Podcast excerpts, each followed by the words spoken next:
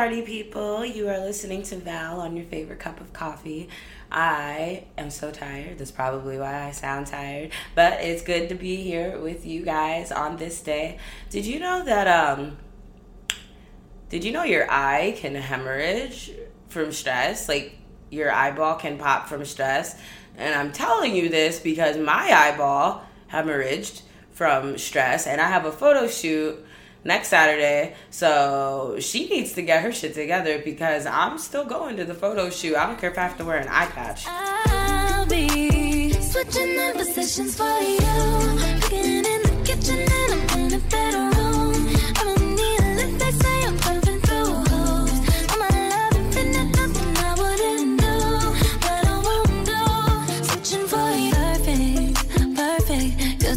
to be true. About getting ghosted. And the reason, okay, I honestly wanted to do this podcast a while ago. I wanted to do it like in April, but like I was feeling really petty about it. Like I was like legitimately just like so thrown and just like like I just like didn't really know how else to lash out. Like we're like in quarantine at my mom and dad's house. Like what else am I gonna do? So I'm just gonna podcast about him. But like, thank God I got over that. And um, but now I like totally want to talk about it because obviously it happened again. But I'm less like angry about it. I'm more just like introspective. Like okay, I know for a fact. Like I just know certain things, and I just know. I just know that at least this time I didn't do anything wrong. so I don't feel like I did anything wrong the last few times it happened, but this time I know for a fact I did not do anything wrong. So I felt like I kind of wanted to talk about it and examine it because it happens to everybody. I feel like. I mean, all I ever do is expose myself on this stupid ass podcast, but that's what I'm here for. I'm here to expose myself so you guys all know that certain things happen to everybody, but also certain things only happen to me. So, okay. Long story short, I'm a filmmaker. Yes, we know this. And let's just say that I was trying to take a professional relationship to a more friendly one because, you know, I have friends and I like my friends a lot. And you know, things were gravy. Everything was smoothies and all other like soft gravy like foods.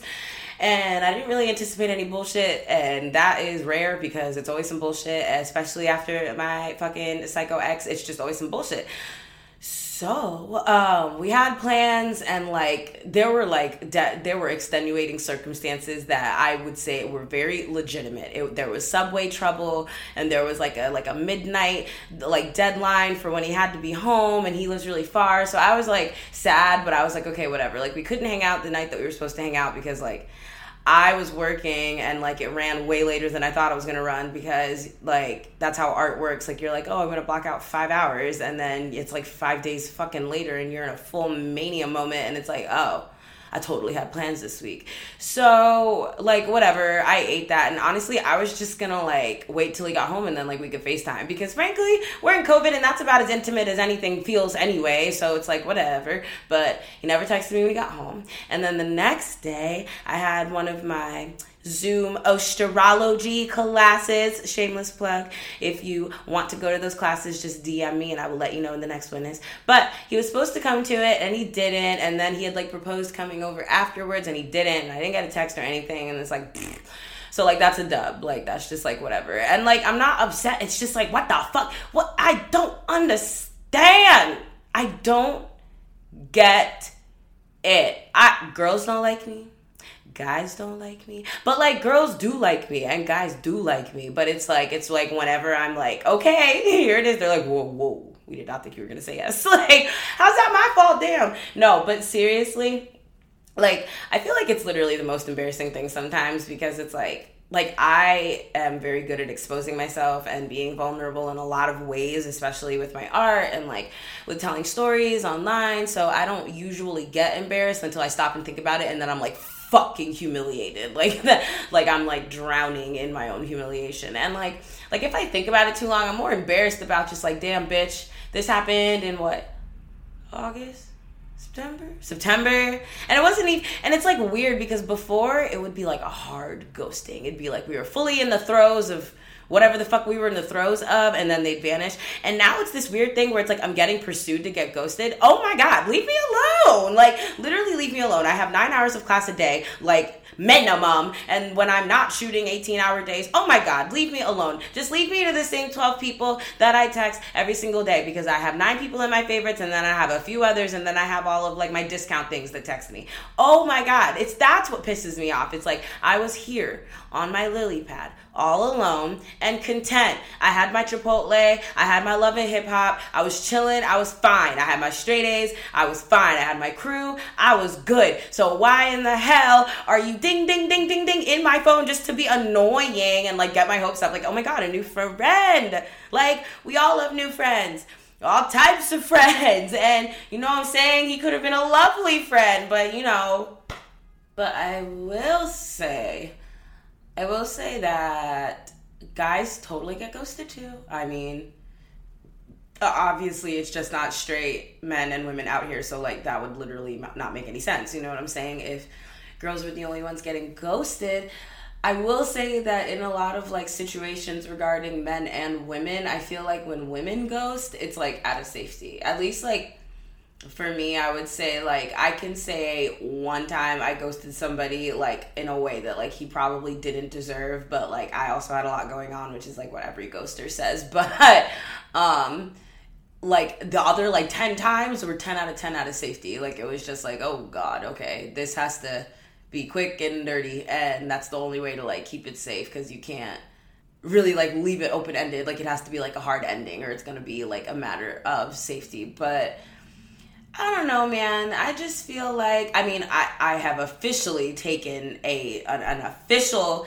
hiatus. I am not entertaining anything sexual or romantic until my first year of film school is up because honestly that's what I should have done in the first place and yeah, it was something I was thinking about anyway and I literally never did it and because I thought that something was to happen to somebody else and then it didn't. He vanished um after promising to be in a movie for me. But um and then like I just like didn't really think about it until this last kid, but now I'm thinking that this is a, absolutely the next step. Like I it get very distracted because I get very like into my friends and like into like whoever I'm talking to. I'm just like very much the quality of my interpersonal relationships is very much the quality of my life at the time. So it's like I understand what God and Buddha and the universe and my ancestors are trying to say, but oh my God, like, would it be so bad if you let me break me off a piece of something before you just like took away all the fucking options? Like, wow, you couldn't let me bang it out one time, but it's fine. It's fine. It's fine. It's fine. It's fine.